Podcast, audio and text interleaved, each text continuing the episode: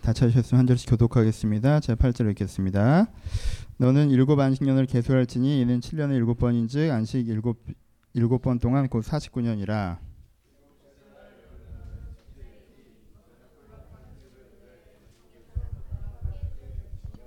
너는 50년째를 해를 50년째 해를 거룩하게 하여 그 땅에 있는 모든 주민을 위하여 자유를 공포하라. 이 해는 너에게 희년이 너희는 각각 자기의 소유지로 돌아가며 각각 자기의 가족에게로 돌아갈지며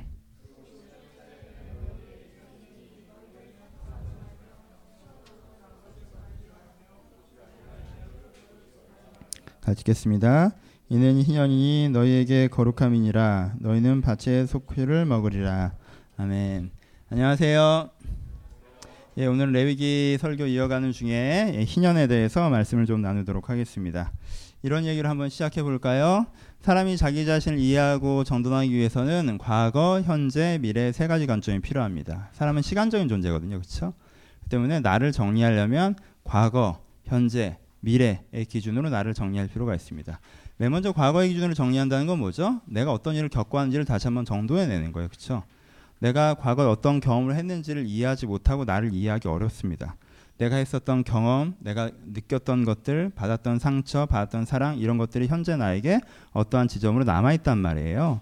그래서 내가 과거에 겪었던 것들을 잘 정리해 내는 것을 통해서 내 자신을 정돈할 수 있습니다. 그렇죠? 이게 첫 번째, 과거의 나를 이해하는 거예요. 두 번째, 현재 나를 이해하는 겁니다. 현재 나를 이해하는 건 뭐예요? 내가 뭘 겪었던 게 내 자신인 건 아니잖아요. 그렇죠? 내 자신이라고 하는 건 내가 겪었다는 거 이전에 나라는 사람의 원래예요. 그렇죠? 원래 난 어떤 사람인지가 되게 중요합니다. 내가 겪어서 내가 여러 가지 상황들을 겪다 보니까 사람들을 잘 믿지 않아요. 그건 내가 경험한 거고 원래 나는 아니거든요. 그렇죠? 나라는 사람은 원래 어떤 사람인가가 현재 나, 진정한 내 모습, 있는 그대로 나를 아는 게 현재 나를 아는 거예요. 또 내가 갖고 있는 환경과 상황을 이해하고 있는 것이 현재 나를 아는 것입니다. 세 번째 나는 뭐죠? 미래 나예요. 그렇죠? 내가 어떤 사람이 되고자 하는가, 어떤 삶을 살고자 하는가 라는 지향성이 곧 나에게 영향을 미칩니다. 그렇죠? 지향성이 곧 나에게 영향을 미쳐요. 심리학에서도 자주 내 과거를 이해하면서 나를 이해하는 관점들이 있고요. 그렇죠? 실존적으로 인간, 나라는 존재를 알면서 나를 이해하려고 하는 방법이 있고요. 그렇죠? 그리고 아들러처럼 내가 갖고 있는 지향성을 갖고 현재 나를 재해석하려는 경향이 있어요. 이 세 가지 관점이 통합될 때 나라는 사람을 잘 이해할 수 있다는 거예요. 내가 너무 과거의 나의 관점으로 나를 보면요. 숙명론의 가치입니다. 난 이런 걸 겪어서 지금 이런 거야. 라는 식으로 되는 거죠. 그렇죠? 창문 닫아도 될 것 같아요. 그렇죠? 좀 불편하죠? 그래요. 내가 과거에 이런 걸 겪었기 때문에 이런 거야. 라고 숙명론을 갖춰요. 너무 현재를 바라보는 사람은 어때요? 난 그냥 이런 사람이야. 라고 좀 완고해집니다. 그렇죠? 그냥, 그냥 이런 사람이야. 라고 완고해져요. 너무 미래만 바라보는 사람은 자기 기만에 빠지죠. 내가 할 수 있는 것과 할 수 없는 것의 과거와 현재의 자산을 점검해야 되는데 그냥 내가 하고자 하는 건 난 저걸 하고 싶어 저걸 하고 싶어 저걸 하고 싶어만 가지고 자꾸 나를 이야기한단 말이에요. 너무 미래만 얘기하는 사람은 비혈신적인 자기 기만에 빠질 수가 있고요. 너무 현재만 얘기하는 사람은 완고함에 빠질 수가 있고 난 그냥 이래라고 해버리든가 너무 과거에 빠진 사람은 숙명론에 빠질 수가 있어요. 그러니까 나를 이해하려면 어떻게 돼요? 이 맥락을 이해하셔야 된다는 거예요. 과거에나 현재나 미래나 그래서 사실 나는 어떤 사람이었고 어떤 사람이며 어떤 사람이고자 하는가에 대한 자기에 대한 통전적인 이해가 있을 때 내가 현재의 나답게 온전히 살 수가 있어요. 과거의 나를 잘 이해하셔야 정돈돼서 살 수 있습니다. 현재의 나를 잘 이해, 이해하셔야 내가 자존감을 가지고 강인하게 살 수 있어요. 미래의 나를 잘 이해하셔야 내가 열정적으로 살 수 있어요. 오늘은 세 번째를 얘기할 거예요. 미래의 나에 대한 얘기를 한번 해보도록 합시다. 소망이라는 표현을 써보죠. 소망과 여러분들 사이에 어떤 상관관계가 있습니까? 그러니까 미래의 나는 어떻게 여러분들에게 영향을 미치고 있나요? 소망이 선명하지 않은 사람은요. 그러니까 미래의 나, 되고자 하는 내 모습과 내 삶이 없는 사람은 어떤 반응을 갖겠어요? 무기력해집니다. 그렇죠? 무기력해져요. 하고 싶은 게 없어요. 되고 싶은 나도 없고 되, 살고 싶은 삶도 없어요. 그냥 살아있으니까 사는 거지. 그러면요 어떻게 돼요? 이 사람이 아무리 좋은 과거와 좋은 현재를 갖고 있다 할지라도요 이 사람의 삶의 태도는 굉장히 무기력한 삶의 태도가 나와요. 좀 더 진행돼서 하고자 하는 건 있어요. 근데 그게 안 될 것 같아요. 그럼 이 사람 굉장히 답답해집니다. 왜요? 이러지도 저러지도 못하잖아요. 하고 싶은 게 있는 거니까 그걸 하고 싶으니까 포기할 수도 없어요. 근데 하자고 달려들자니 그게 안 될 것 같아요. 그러니까 안 할 수도 없고 할 수도 없는 상황에 빠진단 말이에요. 하고자 하는 게 있긴 한데 그것이 안 될 것 같을 때 이 사람은 되게 답답한 상황에 빠져듭니다. 하고자 하는 게 있어요. 그걸 난 지금 하고 있어요. 그래서 지금 되게 기뻐요. 열정이 넘쳐요. 근데 그게 틀렸어요. 그럼 이 사람은 사실 폭탄을 안고 있는 거죠. 왜요? 어느 점에 갔을 때 그게 틀렸다는 걸 마주치게 되면 그게 틀렸다는 사실에 직면하게 되면 이 사람은 큰 후회, 낙담 이렇게 될 것이기 때문에 그렇죠. 그러니까 사실 소망과 나사의 관계를 점검할 때 이 세 가지 지점들을 이해하셔야 됩니다. 그럼 어떻게 해야 참 소망이냐? 기독교에서 자꾸 참 소망, 참 소망 그러는데 왜 참 소망이라는 단어를 쓰냐? 진짜 소망은 뭐냐? 세 가지가 있어야 돼요. 진짜 소망은 세 가지가 있어야 돼요. 이게 일단 맞아야 돼요. 맞지 않는 소망이면 어느 시점에서 아 내가 잘못 생각했네 이러면 그냥 폭탄이란 말이에요. 그렇죠? 나는 이 일이 너무 좋은 것 같아서 인생을 걸고 했는데 그 일을 해보니까 막상 별로야. 그럼 어떻게 할 거예요? 그 폭탄을 어떻게 감당할 거예요? 난 저 사람이 너무 좋아서 저 사람에 대해서 올인했는데 어느 점에 가면 그 사람이 아닌 것 같아. 그럼 난 그 폭탄을 어떻게 감당할 거예요? 그러니까 맨 처음 뭐예요? 맞아야 돼요. 두 번째는 돼야 됩니다. 아 좋아야 돼요. 그렇죠? 그게 맞는데 그게 너무 좋아야 돼요. 이 사람이 맞아. 아 그래 결혼 이런 사람이랑 해야지. 맞아. 근데 안 좋아. 어쩔 거예요. 그래 인생은 저렇게 사는 게 맞아. 근데 저렇게 살면 참 답답하겠다. 어쩔 거예요. 그러니까 맞은 게 어떻게 해야 돼요? 좋아야 돼요, 되게. 그리고 세 번째, 그게 돼야 돼요. 될 수 있다라고 이 사람한테 확신이 있어야 돼요. 이 세 가지가 있을 때 그게 뭐예요? 그 사람에게 진짜 소망인 거예요. 그렇죠? 그게 맞고 그게 좋은데 그게 되어진다라는 이 세 가지 지점이 있을 때 이 사람한테 뭐가 발생해요? 열정이라는 게 발생합니다. 여러분 사람은 이 에너지가 없이 살기 되게 어려워요. 과거가 잘 치유되셨어요? 상담 잘 받으셨어요? 이제 정돈된 내면을 갖고 계세요? 삶의 열정이 되지 않습니다. 자존감을 갖고 계세요? 내가 어떤 사람인지 분명히 알고 있어요? 난 이런 나로서 이 here and now 지금 이 순간 살아있음을 느끼고 누리면서 살아갈 거예요? 좋아요. 하지만요 그게 소망이 없는 한 열정이 되지 않습니다. 내 이 세 가지를 갖고 있을 때 참 소망이 되고 그것이 나한테 뭐가 돼요? 열정이 된다는 거예요. 그러니까 주의하셔야 돼요. 아, 난 그냥 요즘에 별로 하고 싶은 게 없어. 라는 게 마치 깨달음에 도달한 것처럼 그 무기력, 무기력증에 오래 빠지신 건 소망의 결핍에서 오는 거예요. 그게 병증이라는 걸 이해하셔야 돼요. 좋은 게 아니에요. 내가 그냥 답답해요. 아, 그 답답해. 아, 답답해. 그 답답한 상황이 장기화되면 안 됩니다. 그 근육의 긴장도를 내가 끝까지 견디지 못합니다. 그 답답한 상황에서 걸어 나올 수 있어야 돼요. 세 번째, 이게 정말 맞는지 정말 고민하셔야 돼요. 뭔가에 내 인생에 열정을 바쳐서 쏟아부으시려면요. 이게 맞는지가 확실해야 됩니다. 그게 뒤집어지는 날 나는 열정을 바쳤던 만큼 큰 스트레스, 큰 타격을 받게 된단 말이에요. 이게 있어야 참 소망이에요. 봅시다. 성경에서 세 가지 단어를 되게 중요하게 얘기해요. 믿음, 소망, 사랑. 그쵸? 그만큼 소망이 중요해요. 믿음이 얼마 중요한 단어입니까? 사랑이 얼마큼 중요한 단어예요. 근데요, 그만큼이나 소망이 중요하다고 얘기하고 있어요. 현대 사회에서 여러분들이 청년들로 살아가시는데 이 소망이라는 단어가 되게 어렵습니다. 왜요? 우리 먹고 살기 힘든 시대에 살잖아요. 세상이 바뀔 것 같지 않잖아요. 삶이 갱신도 같지 않거든. 각자 시대마다 어떤 면에서는 숙제가 있다고 생각해요. 우리는 되게 그래도 나은 시대를 살았어요. 여러분은 전후 세대는 아니잖아요. 과거를 생각할 때 6.25라는 공통적인 경험을 갖고 있지 않단 말이에요. 그렇죠? 우리는 극빈 세대도 아니에요. 옛날에 보릿고개를 얘기하고 뭐 이렇지 않아요. 우리는 산업화 세대도 아닙니다. 열심히 일하고 사실 삶의 현장은 좋은 게 없었고 우리는 참 누릴 만큼 누리고 살았어요. 어떤 면에서는. 우리는 과거가 나쁘지 않다는 거예요. 물론 사람마다 차이 있지만 두 번째 우리 현재 자체도 큰 문제는 없어요. 오늘 사시는데 여러분 목사님 4일째 굶고 있으나 이런 분도 없잖아요. 사실은. 그렇죠? 현재 자체에 큰 문제가 있잖아요. 근데 우리의 가장 큰 문제는 뭐예요? 미래죠. 내일이 안 보인다는 거예요. 믿음이란 단어를 갖기도 싫고 아 하나님 앞에서 내가 새 사람 됨을 경험하는 거죠. 그렇죠 믿음은 진정한 나를 찾는 거예요. 어떤 면에서는? 좀 단순화시키면. 사랑도 아, 하나님께 나와 함께 하셨고 나를 위로하시고 나가 아파할 때 같이 아파하셨고 오케이 좋아요. 믿음과 사랑이 우리 안에 회복됐어요. 그래서 내가 하나님과 함께 살아가면 내가 좋은 사람이라는 걸 압니다. 근데 그에도 불구하고 내 인생에 힘이 없다면 우리 가운데 소망이 하나님을 다시 배워야 되는 지점이 있는 거예요 소망이 하나님을 다시 알아야 되는 지점이 있는 거예요. 여러분들과 소망은 어떤 관계에 서 있습니까? 우리는 어떤 소망을 붙잡고 있나요? 신앙생활에서 소망의 단계를 한번 생각해 봅시다. 이 얘기만 하고 본론으로 들어가죠. 맨 처음에는요, 믿음, 소망, 사랑이라고 하면요, 사람들이 소망이라는 단어를 제일 쉽게 생각합니다. 왜요?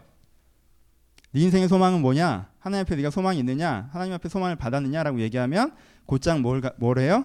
내가 이제까지 갖추고 있었던 소원이 소원을 곧장 소망으로 도취시킵니다. 하나님도 내가 성공하기를 바라실 거 아니에요. 내가 비리비리하게 살다 가기를 바라시겠어요? 하나님도 내가 행복한 가정을 꾸리길 바라실 거 아니에요. 하나님 나 혼자 솔로로 살아기를 바라지 않으실 거 아니에요. 하나님도 내가 기쁘게 살길 바라실 거 아니에요. 하나님께 내가 슬프게 살길 바라시겠어요? 라는 논리로 내가 이것이 하나님께서 나에게 주신 소망이라고 생각해요. 내가 하고 싶었던 성공, 내가 하고 싶었던 관계, 내가 하고 싶었던 행복. 왜? 하나님이 이걸 싫어하실 리가 없잖아. 하나님이 그러면 내가 고생스럽게 살길 바라시겠어? 외롭고 쓸쓸하게 늙어 죽길 바라시겠어? 아무것도 못하고 비리비리하게 살다가 바라시겠어? 그럴 리가 없잖아요. 나는 굉장히 기괴한 논리를 펼칩니다. 신기한 논리죠. 하지만요, 이 논리가 굉장히 큰 설득력을 가지고 신앙을 갖자마자 이 소망, 이 자기의 소원을 소망한 것 때문에 이 사람한테 열정이 갑자기 강하게 일어나기 시작합니다. 왜요? 이제까지 그 소원을 갖고 있었지만 잘 안 될 것 같았어요. 근데 예수를 믿고 소망이 이루어진다고 하니까 이게 잘 될 것 같단 말이에요. 그러니까 열심히 하고 싶어 열심히 하기 싫어요. 여기 열심히 하고 싶어진단 말이에요. 그래서 이 사람이 열정적으로 자기 소원에 집중하면서 소망의 동기부여를 받았다라고 맨 처음에 생각을 합니다. 근데 좀 지내보면 알죠. 그게 잘 돼요, 잘 안 돼요. 잘 안 돼요. 그때는 잘 될 줄 알고 막 이렇게 했는데 잘 안 된단 말이에요. 그럼 곧장 어떤 지점으로 들어가요? 신앙이 틀렸다든가 하나님이 나에게만 관심이 없는 것처럼 보통 한국 사람들은 착해서 하나님이 틀렸나 이런 말을 잘 못해요. 삐진 표현. 하나님 쟤는 잘 되는데 나는 안 되는 거 보니까 나를 사랑하지 않는 것 같다. 뭐 이런 식의 얘기를 하죠. 그렇죠? 그럼 신앙이 냉랭해집니다. 어떤 분은 여기서 신앙이 굉장히 냉랭해지고 좋은 계기를 만나면 여기서 뭘 배웁니까? 소망이 그게 아니란 걸 배우죠. 하나님께서 내가 잘 먹고 잘 살기 원하지 않으신다는 걸 배워요. 하나님 원하면 그보다 더 큰 그림이라는 걸 배웁니다. 하나님께서는요 진리의 세상을 꿈꾸시고 사랑의 세상을 꿈꾸시고 그 세상을 함께 만들어갈 동역자를 찾고 계신다는 걸 배우게 돼요. 그래서 내가 좋은 것을 살아가는데 하나님이 나를 돕는 것이 아니라 하나님이 건강한 세상을 만들어 가시는데 내가 참여하는 게 소망이라는 걸 배우게 돼요. 그렇죠? 이걸 알게 되죠. 뭐가 맞는지 알게 돼요. 그럼 이 2단계에서 어떤 일이 벌어지죠? 급격하게 신앙에 대한 관심이 사라집니다. 많은 분들이 그래요. 하나님께서 내 소원을 이루어 주실 줄 알고 열정적으로 신앙생활을 하다가 그게 잘 안 돼서 조금 답답할 때 상담을 하러 와서 아 왜 이게 안 될까요? 왜 하나님께 이걸 안 이루어 주실까요? 라는 얘기를 할 때 하나님 그걸 왜, 이루어, 왜 이루어 주시겠니? 하나님께서 두 사람이 잘 먹고 잘 살려고 열심히 달리면 더 열심히 한 놈이 잘 먹고 잘 사는 게 공의로운 거지 기도한 놈이 잘 먹고 잘 사는 게 공의로운 게 아니지 않니? 라고 가르쳐 주면 이 친구는 그거에 되게 설득되죠. 설득되는 때가 있죠. 설득돼요. 그럼 설득되면서 그 다음에 어떻게 돼요? 급격하게 하나님에 대한 관심이 사라집니다. 왜요? 하나님도 내 소원에 관심이 없으면 나 하나님도 관심이 없는 거죠. 그래서 그냥 내 소원을 내가 이루려고 살아가게 되는 거죠. 그렇죠? 그래서 그 대화에 큰 깨달음을 얻고 기뻐하며 주를 떠나신 분을 제가 몇 분 봤어요. 아 그렇군요. 아, 난 또 들어주는 줄 알았지. 아, 안 들어주면 진작 얘기를 하지. 어, 저는 하나님이 원하시는 세상 관심 없어요. 하고 급격하게 신앙에서 멀어지는 분들이 있어요. 여기서 신앙이 조금 더 깊어지면 어떻게 됩니까? 그게 나에게 좋은 거라는 걸 느끼는 지점이 올 때가 있죠. 아, 나 하나 잘 먹고 잘 사는 게 아니라 세상이 나아지는데 헌신하는 게 정말 나에게 좋은 것이구나.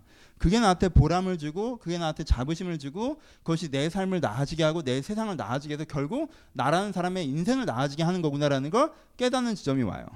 시간이 더 깊어지면. 그걸 딱 깨달았어요. 그럼 어떻게 합니까? 주와 함께 달려가려고 하죠. 주와 함께 일하려고 해요.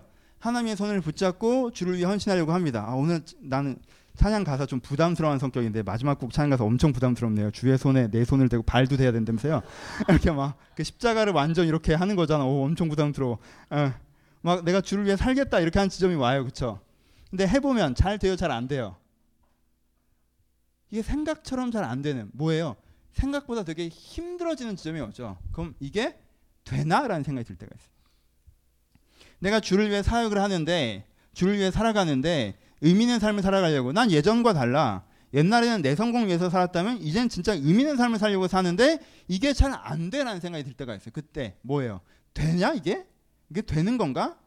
내가 이게 맞긴 하지만 이게 정말 되긴 하는 건가라는 생각이 들 때가 있어요. 그때쯤에 뭐가 떠오릅니까? 2000년 교회사가 떠오르죠. 된 적이 별로 없다라는 거예요. 지금도 여전히 초대교회 얘기를 하고 있는 거예요. 1600년 동안 제대로 됐던 시기가 평양 대부흥 운동. 한 100년 넘었잖아요. 그렇죠? 뭐 16세기 종교 개혁 사실 그때는 어떨지 모르겠는데 그리고 어거스틴의 뭐 수도원 운동 뭐 이런 식으로 가니까 우리 때 될까? 내 때 될까? 내 삶에서 될까? 내가 안 되는 걸 하고 있나? 라는 지점에 가죠. 그럼 어떻게 돼요? 신앙이 멀어지진 않죠. 하지만 매너리즘이 오죠. 이게 맞고 이걸 원하기 때문에 안 하진 않아요. 근데 안 될 걸 하고 있기 때문에 대충 하죠. 나는 다른 편으로는 못 가요. 왜 이게 맞고 이게 돼, 이게 내가 원하는 거니까 포기할 수가 없어. 하지만 이건 안 돼. 그러면 촘촘하게 하지 않습니다. 열정적으로 하지 않죠. 의무감으로 하게 되죠. 해야 되니까 하는 거죠. 여기를 지나가야 돼요. 그렇죠? 여기도 지나가서 이게 정말 맞고 내가 원하는 거고 이게 된다는 확신이 딱 올 때 그 사람한테 뭐 참된 소망이 주는 진정한 열정이 생겨요. 이거는 맨 처음에 내 소원이 이루어질 걸 믿고 달렸을 때 열정보다도 훨씬 더 큽니다. 그때 느꼈던 에너지보다도 훨씬 더 깊습니다. 이 참 소망의 지점에 갈 때 그 사람이 진정한 힘을 얻고 하나님과 함께 걸어갈 수 있는 삶을 살아갈 수가 있는. 하나님의 사랑을 경험해 보신 적 있습니까? 그래서 내면에 묶었던 틀들이 다 풀어지고 여러분 정서가 회복되고 이런 경험을 해보신 적 있으세요? 축하드려요. 여러분들 믿음을 경험해 보신 적 있으세요? 그래서 이전까지 알고 있었던 세속적인 내 모습이 내 모습이 아니라 진정한 내 모습에 대한 자각을 느껴보신 적 있습니까? 축하드립니다. 여러분 근데 묻습니다. 이 열정의 참 소망을 느껴보신 적 있으십니까? 주님께서 꿈꾸시는 세상이 올 것이고 내가 그와 함께 달려갈 것이며 하나님께서 결국 이루어낼 것이라는 그 하나님과 함께 서는 흐름에 서 있는 그 감격을 느껴보신 적이 있으십니까? 사실 이 시대에 가장 필요한 것들은 어떤 면에서는 소망의 메시지입니다. 소망은 잘 될 거라는 메시지가 아니에요. 이 소망은 내가 참 소망을 발견해 가야 이 시대를 넘어설 수 있다라는 메시지입니다. 그럼 우리에게 무엇이 필요할까요? 참 소망으로 가기 위해서. 참 소망으로 가기 위해서 우리 가운데 무엇보다 필요한 첫 번째는 하나님께서 무엇을 원하시는지를 명확하게 이해하는 거예요. 아까 좀 뭉뚱그려서 얘기했지만 그 얘기를 오늘 자, 자세히 할 거예요. 하나님께서는 그럼 세상이 어떻게 되기를 바라시는가? 진리의 세상, 사랑의 세상에 대한 이야기를 했는데 진리의 세상과 사랑의 세상에 대한 얘기를 했는데 하나님께서 생각하시는 진리와 사랑의 세상이 무엇인가에 대한 이야기를 좀 고민해 보면서 소망에 대한 얘기를 좀 나눠 보도록 하겠습니다. 오늘은 신년 얘기예요. 여기서부터 지루해져요. 날 버리지 마요. 네. 희년이란 제도가 있었어요. 이 제도는 기본적으로 토지 제도죠. 여러분들 관심 있겠어요, 없겠어요? 없죠. 왜요? 땅이 없잖아요. 앞으로도 없을 것 같고. 그럼 관심이 없지. 그죠? 그리고 옛날 제도잖아요. 그럼 관심이 없을 거예요. 근데 이 제도의 의미가 있으니까 아는 것이라고 해도 다시 한번 들으면서 한번 생각해 봅시다. 그 당시의 특징은 뭐냐면요. 유일한 생산 수단이 땅이던 시대예요. 여러분 이게 되게 대단한 거예요. 지금은 생산 수단이 뭡니까? 땅만 있어요? 아니죠. 생산 수단이 세 가지입니다. 기업과 자본과 그리고 토지예요. 부동산이죠. 그렇죠? 현대 우리나라 한국 사회에서 생산 수단 이건 딱 세 개예요. 여러분들 노동이 생산 수단인 것 같죠? 생산 수단이에요. 하지만 기본적으로 기본적으로 노동은 이 생산에 참여하는 방식이고 기본적으로는 생산 수단이 뭐예요? 현대 사회에서는 뭐가 뭘 만들어요? 제일 쉬운 거. 여러분 돈이라고 생각하시는데요. 땅입니다, 여전히. 최고는 누구예요? 건물주예요. 그렇죠? 여전히 땅이 생산성의 가장 손쉬운 방법이에요. 왜요? 돈은요 어디다 놓을지 되게 고민하셔야 돼요. 근데 땅은요 거기다 두면 돼요. 그럼 땅값이 오른단 말이에요. 임대라고 나오고 그렇죠? 제일 좋은 건 부동산이에요. 그 다음에 돈이죠. 돈이 돈을 만들죠, 그렇죠? 세 번째는 기업입니다. 뭔가 재화를 창출해서 그것을 판매함으로 수익을 얻는 거예요. 요즘엔 복잡해요. 근데 옛날에 어땠어요? 옛날에 생산수단은 딱 하나예요. 땅이에요. 목축업을 하지 않는 한 땅이란 말이에요. 땅에서 농사지어서 수확을 얻는 거예요. 그거 하나예요. 근데 그 시대 사람들한테 땅을 어떻게 나눠준다고 했어요? 똑같이 나눠주는 거예요. 맨 처음에. 가나안 땅의 정벌하고 들어가서 그 땅을 어떻게 합니까? 모든 사람에게 똑같이 나눠주는 거예요. 원래 정복자가 피정복 지역을 정복하면요 왕이 땅을 제일 많이 갑니다. 성자가 그 다음에 많이 가져가고요. 그 다음에 그 개국 공신들이 그 다음에 땅을 많이 가져요. 근데 어떻게 하는 거예요? 모든 사람들이 다 땅을 똑같이 가져가는 거예요. 그렇죠? 그럼 여기서 뭐가 구현됩니까? 기본적으로 평등이 구현되죠. 경제적 평등. 지금으로 얘기하면요. 어느 뭐 기독교 단체에서는 토지 공 개념으로 자꾸 신현 제도를 갖고 가요. 그래서 이제 땅을 국가 소유를 하고 뭐 렌탈비를 내고 뭐 좋은 생각이긴 한데 달라요. 왜냐하면 지금은 생산수 땅이 다변화돼 있단 말이에요. 그러니까 옛날과는 좀 다른 지점들이 있어요. 그렇게만 하면 그쪽 땅값만 내려가지 전체적으로 그렇게 할 수가 없어요. 하여튼 뭐 다른 얘기가 아니고 돌아와서 그러니까 요즘식으로 하면 뭐예요? 땅이랑 돈이랑 기업체랑 똑같이 나눠가는 거예요. 모든 사람들이 다 똑같은 역량의 생산수단을 갖고 있는 거예요. 예? 기회 평등이에요. 그렇죠? 희년의 출발점은. 그 다음엔 어떻게 합니까? 신현의 두 번째는 두 번째는 자기들이 알아서 하는 거예요. 그렇죠? 자유죠. 여러분 자유의 제일 자유와 가장 연결되는 단어는 뭐예요? 책임이에요. 자유라는 건 뭡니까? 어? 내 이만큼의 땅을 주고 내 마음대로 하면 돼? 어, 난 농사 짓기 싫어 그냥 띵가띵가 놀래. 그럼 어떻게 돼요? 자기 마음대로 할 수 있어요. 자유롭게. 그럼 그 다음에 어떻게 되겠어요? 그 땅을 팔아먹어야 되는 지점이 오겠죠. 한쪽 사람은 노동력 하나로 열심히 일해서 땅에서 120% 소출을 냅니다. 한쪽 사람은 100%의 소출을 내요. 한쪽 사람은 80%의 소출을 내요. 1년, 2년, 3년, 4년, 5년, 6년 지나면 어떻게 될까요? 이 사람은 20%씩 축적되겠죠. 이 사람은 자기가 벌어서 자기가 쓰겠죠. 이 사람은 점점점 마이너스가 나겠죠. 그렇죠? 마이너스는 누군가에게 돈을 빌려서 극복해냈겠죠. 그게 100%가 되면 어떻게 되겠어요? 땅을 매각해야 되는 지점이 오겠죠. 그럼 그러면은 이 사람은 땅을 두 개를 갖고 있는 게 되겠죠.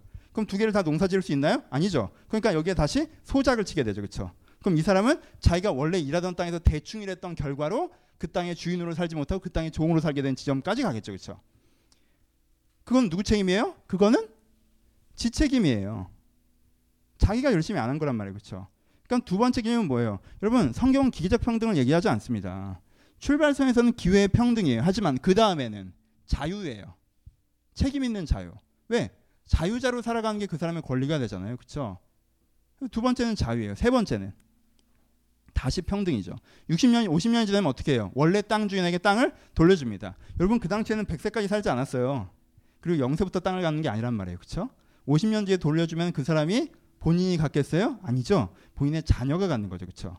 원래 땅 주인에게 돌려준다는 게. 그럼 그게 뭘 불가능하게 하는 거예요? 상속을 불가능하게 하는 거죠.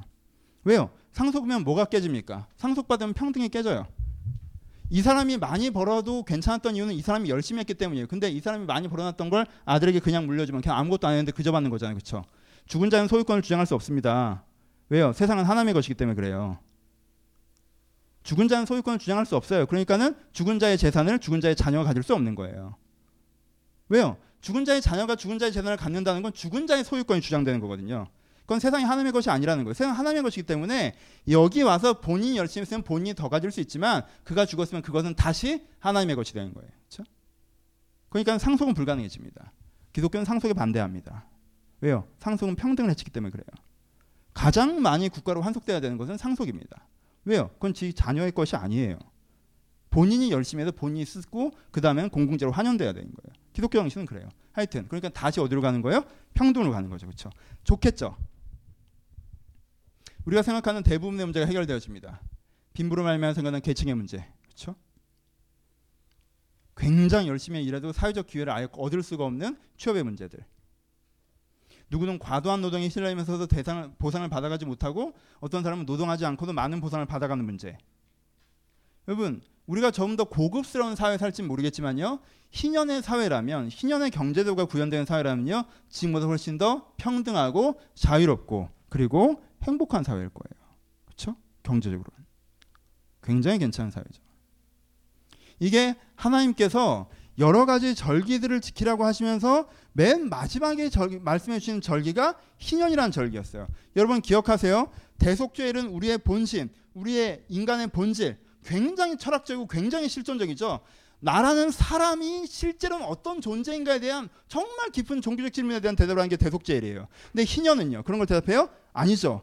이 본질에 대답을 한 사람이 가져야 되는 소망은 뭐에 대해서 얘기해요? 막연한 서로상 진정성 있는 진리를 추구하는 막연한 얘기예요? 아니요. 굉장히 구체적인 얘기를 하죠. 무슨 뜻이에요? 우리의 삶의 현실의 구조가 우리의 삶의 현장이 어떤 사회? 사람들이 평등한 기회를 부여받고 그리고 본인이 주어진 사명에 따라서 최선을 다할 수 있는 자유가 주어진 사회. 그래서 서로 더불어 살아가는 사회가 돼야 된다는 게 하나님께서 제시하시는 소망에 대한 그림이에요. 많이 지루해요? 그래도 날 버리지 마요. 보십시오. 이건요, 선순환 고리를 가져요. 사회에서 봅시다. 회사에서 볼까요? 새로운 신입사원이 들어왔어요. 야, 일을 잘해요? 못해요? 못하죠. 신입사원이 일을 잘하면 괜히 신입이 아니지. 못해요. 근데 얘한테는 세 가지가 부여돼야 되죠. 뭐예요? 얘는 존중돼야 돼요. 존중돼야 돼요. 그 다음에 교육돼야 되죠. 그 다음에 기회를 줘야 돼요. 이 세 가지가 부여돼야 얘한테 뭘 주는 거예요? 자기가 농사 지을 수 있는 땅을 받는 거예요. 그쵸? 이 세 가지가 부여돼야 돼요. 그럼 그 다음에 얘는 어떻게 해야 돼요? 일을 잘해야죠. 자기 땅에서 자기가 잘해야 된단 말이에요. 계속 배려받으려고 하면 안 돼요. 그럼 여기 참여하면 안 되지. 땅을 왜 분배받아요? 농사를 안 지을 건데. 농사 안 짓고 놀면서 맨날 땅 팔아먹을 거면 그 사람은 땅을 애초에 받지 말았어야지. 잘해야 돼요. 그렇죠? 잘해서 결과물들을 내야 되죠. 이 사람이 잘해서 결과물들을 내요. 그럼 그 결과가 어떻게 돼? 일정 부분이 누적되죠. 그 누적된 분량을 가지고 다시 어디에 투자됩니까? 또 새로운 사람들이 들어올 때 그 사람들이 잘 못하더라도 기회를 배려받을 수 있는 자산으로 활용돼야 되는 거죠. 그렇죠? 보세요. 가정에서도 봅시다. 되게 가정에서 어긋나는 경우는 어떤 경우예요? 어, 가정에서 어긋나는 경우. 사람들이 굉장히 잘못하는 게 장악하려고 하든가 더 많이 가지려고 하든가 아니면 아예 내놓으려고 하든가. 이게 좀 샀으니까 한마디 더 해보죠. 그냥 결국 어떤 두 사람이 문제가 되는 거예요. 신년에서 제일 반대되는 사람들은 어떤 사람들이에요? 땅을 받아도 농사를 누가 대신 지어주길 바라는 사람들이죠. 그렇죠? 자유를 배제하는 사람이에요. 자기 책임을 지려고 하지 않는 사람들이에요. 계속 누군가 내 인생을 책임져줘야 된다고 얘기하는 사람이에요. 자기 자유를 무시하는 사람들이에요. 또 하는 사람들은 땅을 본주인에게 안 돌려주려고 하는 사람, 욕심의 사람이죠. 무슨 뜻이에요? 다 자기 마음대로 하려고 하는 사람이에요. 더 큰 영에서 자기 마음대로 하려고 하는 사람이란 말이에요. 그렇죠? 결국 이 욕심과 게으름의 신현의 반대 정신이에요. 그렇죠? 보세요. 갔다 옵시다. 욕심과 게으름이 신현의 반대 정신이에요. 포인트를 보세요. 그러면 우리의 소망이 어떻게 될 때 우리는 신현의 반대의 사람이에요? 내가 일하지 않고도 편하게 사는 세상을 꿈꾸는 것. 네 소망은 뭐니? 아, 저는요. 빨리 좀 안정되고 여유롭고 가서 조금만 일해도 돈도 많이 줘서 퇴근하고 신나게 사는 삶이 제가 꿈꾸는 사, 소망이에요. 하나님도 그걸 원하지 않으실까요? 하나님은 당신의 게으른 꿈을 원하지 않으세요. 물론 우리나라 사람들은 일을 너무 많이 하긴 하지만. 두 번째, 네가 원하는 게 뭐야? 아 저는요, 아 정말 제대로 뭔가 한번 해내고 싶어요. 한국 교회를 바꾸든가 기업을 바꾸든가 아 정말 신문에 이름 날 만한 뭘 바꿔도 좋으니까 아, 진짜 한번 어? 보란 듯이 큰 땅을 갖고 싶어요. 지주가 되고 싶어요. 내 영향력 아래 많은 걸 갖고 싶어요. 나는 수많은 사람들 중에 하나가 되고자 하지 않아요. 난 똑같이 분배받는 땅 한 덩어리를 갖고 살지 않을 거예요. 그게 제 꿈이에요라고 얘기합니다. 뭐가 희년의 반대인 줄 알겠어요? 하나님께 무엇을 소망하는지 아시겠습니까? 다시 돌아와 보죠. 구체적으로 가정에서도요. 남편은 가정을 장악하려고 해요. 애도 내 마음대로 움직였으면 좋겠고 부인도 내 마음대로 했으면 좋겠어요. 부인은 일하려고 하지 않아요.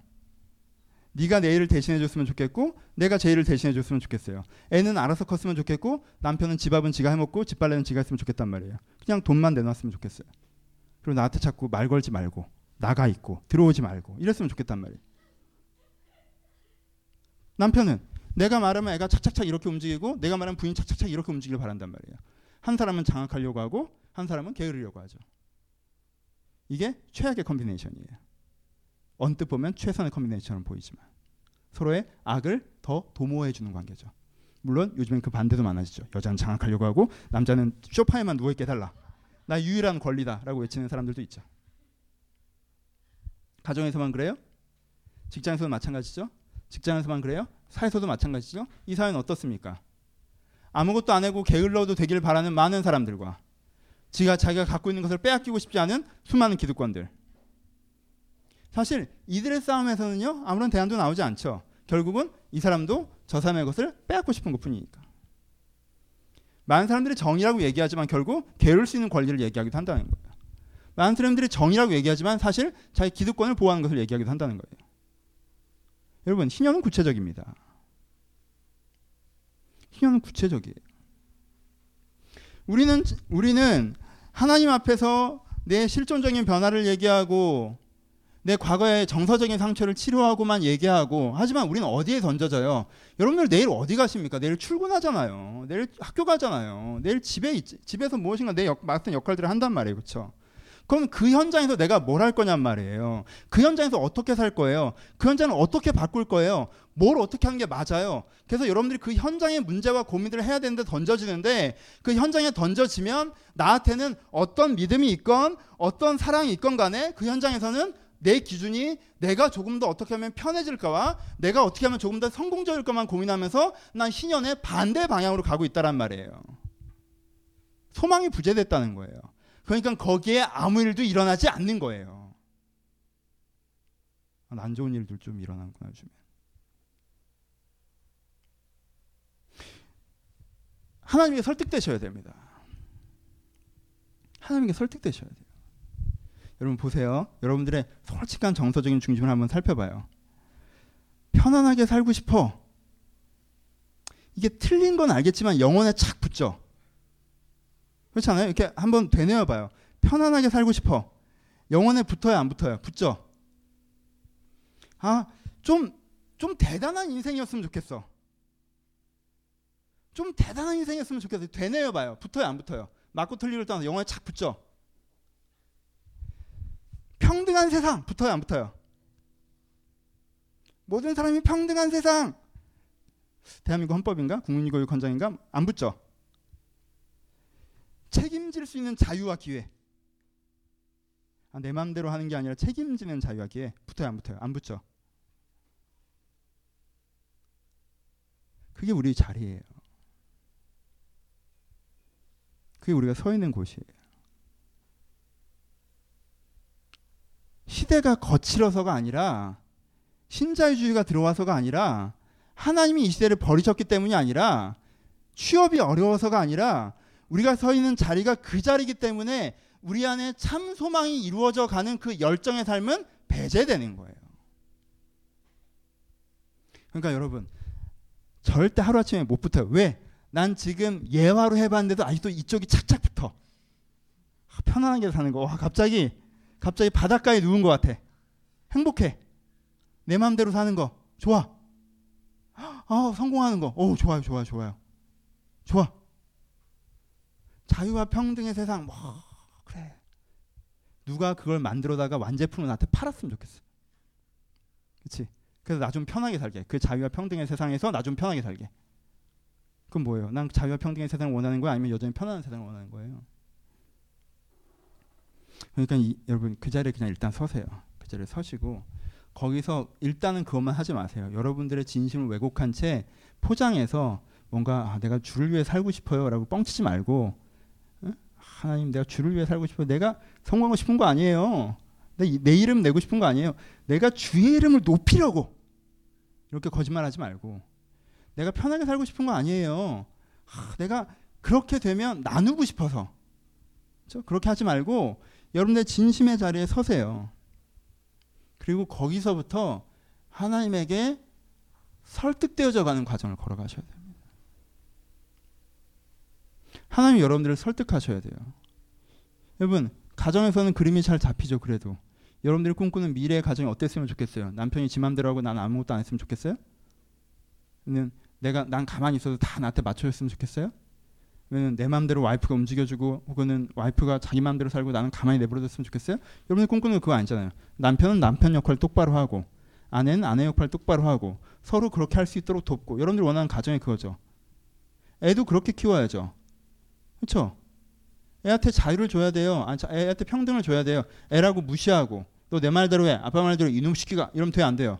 안 돼요. 그건 힘으로 억압하는 거지. 애는 애의 권리가 있다면 걔도 발언권이 있어요. 그러니까 걔 발언권으로 걔가 일은 걔가 결정하는 거예요. 그렇죠? 걔를 존중해야 돼요. 걔한테 평등이 있어야 된단 말이에요. 하지만 자유가 있어야죠. 애가 지멋대로 해도 그냥 부모가 뒷수 다 해줘야 돼요? 아니죠. 자기가 하는 역할은 자기가 하게끔 만들어야죠. 그렇죠? 그게 여러분들이 꿈꾸는 가정이잖아요. 여러분들 회사는 어떻게 되길 바래요? 회사도 그렇게 되길 바라죠. 서로 더 편하려고 경쟁하는 게 아니라 서로 어떻게든 승진하려고 경쟁하는 것이 아니라 각자 자기 역할들을 알아서 하고 서로의 역할들을 할 수 있도록 돕고 그래서 전체적으로 어떤 결과물들을 내고 그런 회사를 원하죠. 그런 사회를 원하죠. 그런 데가 더불어 살아가는 것이죠. 그것이 사실은 내가 살고 싶은 것이죠. 여러분들 보세요. 여러분들 이거에 조금이라도 설득돼서 이쪽으로 움직이기 시작하잖아요. 세 가지가 바뀝니다. 첫 번째. 첫 번째는요. 목사님 그런 세상이 돼요? 아유, 되겠어요? 막 이러죠. 뭐 난 됐니? 전 대한교회를 세우려고 이런 걸 해요. 됐어요? 지금 여기가 대한교회야? 막 하나님이 함께 하셔? 여러분들이 막 세상 경선 목사님께서 우리를 되게 칭찬해 주셨는데 여러분들은 너무 계속 칭찬하세요. 여러분 너무 순수하고 진리를 지향하고 서로에게 열려 있고 그래서 지금 보내야 되나 우리를 알기 전에. 우린 그렇진 않아 백 목사님. 우린 그런 사람들이 아니에요. 얘들은 되게 나쁜 애들이야. 우리는 아직 그렇게 깊은 수준은 아니죠. 근데 보세요. 우리가 우리가 백 목사님께서 얘기해 주시는 건 우리가 그래도 조금 더 의미 있는 신앙생활 해보겠다고 한 발짝만 딱 대봐요. 아직 내가 그렇게 신앙 깊어지지 않았어도 이것 자체로 바뀌어요 안 바뀌어요? 바뀌죠 아 내가 신앙 별거 없지 뭐 그냥 하고 그냥 내가 루틴과 텐, 루틴과 그냥 습관처럼 그냥 교회를 반복해서 다녔을 때랑 아 그래 뭔가 제대로 해보자라고 내가 아직 성경 뭔지 잘 모르고 기도도 안 되지만 한 발짝만 딱 내믿어도 내가 바뀌어 안 바뀌어 바뀐다는 거예요. 내가 이 사회에서 이 가정에서 아 이게 내가 아, 이 회사를 바꿀 수 있나? 이 회사가 바뀌겠어요? 이 조직, 조직 문화 개선되겠어요? 내가 대기업에 다니는데 이 수천 명, 수만 명의 조직 문화가 나 같은 사람 때문에 개선이 돼? 안 되죠. 그거 어떻게 바뀌어요? 안 바뀌지? 라고 생각을 갖고 있어서 그냥 살, 살아갈 때랑 내가 이 세상을 그래도 좀 바꿔보겠다라고 아직 아무것도 못 바꿨지만 그런 마음으로 회사에 출근해서 사소한 것들을 시도할 때랑 그 사람 행복감이 어떻게 될 것 같아요? 완전히 달라요.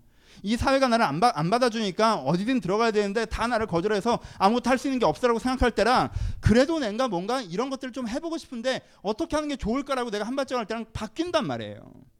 첫 번째 그것 자체로 한 걸음이 바뀝니다. 그리고 두 번째 그런 사람들을 만나게 되실 거예요. 사람들은 비슷한 사람을 만나요. 그렇죠? 여러분들이 이렇게 한 걸음 걷잖아요. 그럼 세상에 의외로 그런 걸 꿈꾸고 걷는 사람들이 많다는 걸 알게 되실 거예요. 그런 사람들이 많습니다. 그런 사람들이 있어요. 그런 사람과 만나고 교류하는 나한테 새로운 뭐가 주어진다는 거예요? 사회가 주어지는 걸 경험하게 되실 거예요. 세 번째. 아주 조금이지만 그래도 전보다는 나아지는 나의 세상을 만나게 되실 거예요. 하지만 better. 더 낫잖아요. 아예 안 될 것 같다고 안 할 게 뭐가 있냔 말이에요. 분명히 더 나아지는데. 나아지는 게 중요한 거잖아요. 일단은. 나아지는 것과 안 나아지는 것 사이에 어떤 걸 추구하시겠어요? 나는 100을 하지 않으면 나는 하나도 안 하겠습니까? 이럴 거예요? 나는 세 숟가락만 먹느니 손도 안 되겠습니다. 이런 식이에요? 그렇게 쿨하세요? 어, 저는 그런 스타일 아니에요. 저는요, 배고파서요, 세 숟가락에도 주면 먹겠습니다. 그게 또 네 숟가락이 될 수도 있고 다섯 숟가락이 될 수도 있잖아요. 나는 나아지는 쪽으로 움직일 것 같아요. 여러분 결론을 갑시다. 하나님께 설득되십시오. 지금 당장 여러분에게 참소망이 없다고 여러분을 지책하실 필요는 없어요. 왜 우리는 그런 수준이 아니니까. 믿음과 사랑이 튼튼한 사람이 소망으로 나아갈 수가 있습니다. 그렇죠? 그러니까 앞부분이 약하신 분들은 앞부분 먼저 하시면 돼요. 소망 같은 거 신경 쓰지 마시고.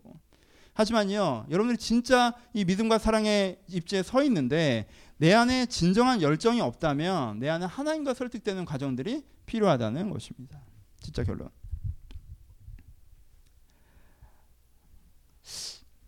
요즘에 자주, 자주 느끼는 분위기는 그런 것 같아요.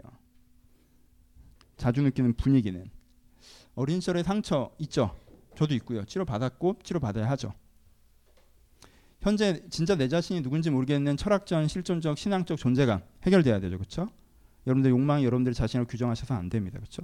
해결돼야 돼요. 근데요. 신앙이 그래도 어느 정도 있는 우리 여러분들에게 성도들에게 우리에게 느끼는 요즘 내가 느끼는 제일 무거운 감정은 무력감이에요. 무기력. 하고 싶은 것도 없고 됐으면 좋겠는 것도 없고 될 것 같지도 않고 소망의 부재. 신앙도 좋고 하나님도 믿어요. 근데 소망이 없어요. 소망이 없으면 두 가지가 찾아오죠. 하나, 현실에 맞춰서 살아야 된다고 생각하고. 또 하나, 삶의 소소한 즐거움 외에 진정한 즐거움을 찾으려고 하지 않죠. 취미들, 이슈들, 상황들. 인생에서 제일 중요한 이슈가 여행이고, 인생에서 제일 중요한 이슈가 어, 어떤 취미 생활이고, 연애이고.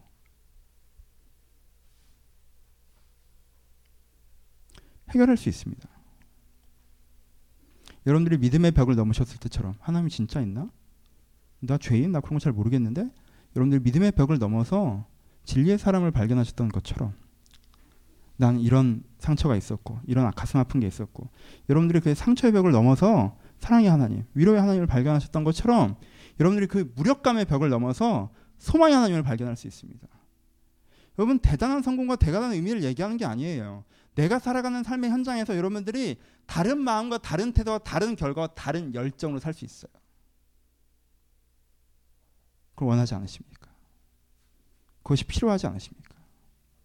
여러분들이 지금 진짜 어려운 게 어릴 때의 상처나 신앙적인 흔들림이 아니라 또 이 회사에 가서 쓸데없이 나의 하루를 그냥 소비해야 된다는 그 무의미 때문에 피곤하시다면 지금 나한테 필요한 건 이 소망이 아니겠습니까?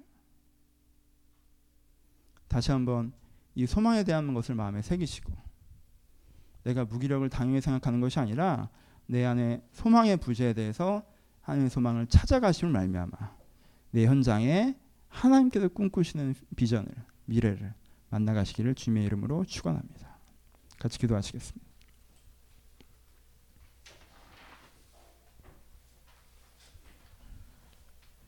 이스라엘은 신년을 한 번도 안 지켰습니다.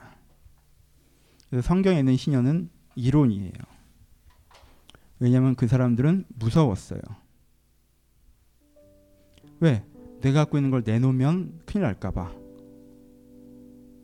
내 것을 돌려달라고 싸워서 큰일 날까봐. 그 사람들은 욕심 났어요. 이것을 놓으면 큰일 가요. 너무 너무 어려울 것 같아서 아쉬울 것 같아서. 그래서 그들은 신년을 안, 놓, 안 지켰습니다. 지킬 수 있었는데 우린 다른가? 여러분은 다릅니까? 두렵습니까? 안 될 것 같으니까. 욕심납니까? 불편해질까봐. 그것들을 내려놓으시고 하나님 주의 소망에 내가 설득되길 바랍니다. 내가 편안함과 성공을 꿈꾸는 내 인생의 반대쪽으로 걸어가지 않게 하시고 내가 내 삶의 현장, 내 사무실, 내 가족, 내 친구, 내 교회 이 삶의 현장들을 바꿔나가는 희년을 꿈꾸는 사람이 되게 하여 주옵소서. 우리 들말 생각하시면서 묵상하며 오늘은 좀 고민하며 또한 고백하며 15분 동안 자유롭게 기도하도록 하겠습니다. 기도하겠습니다.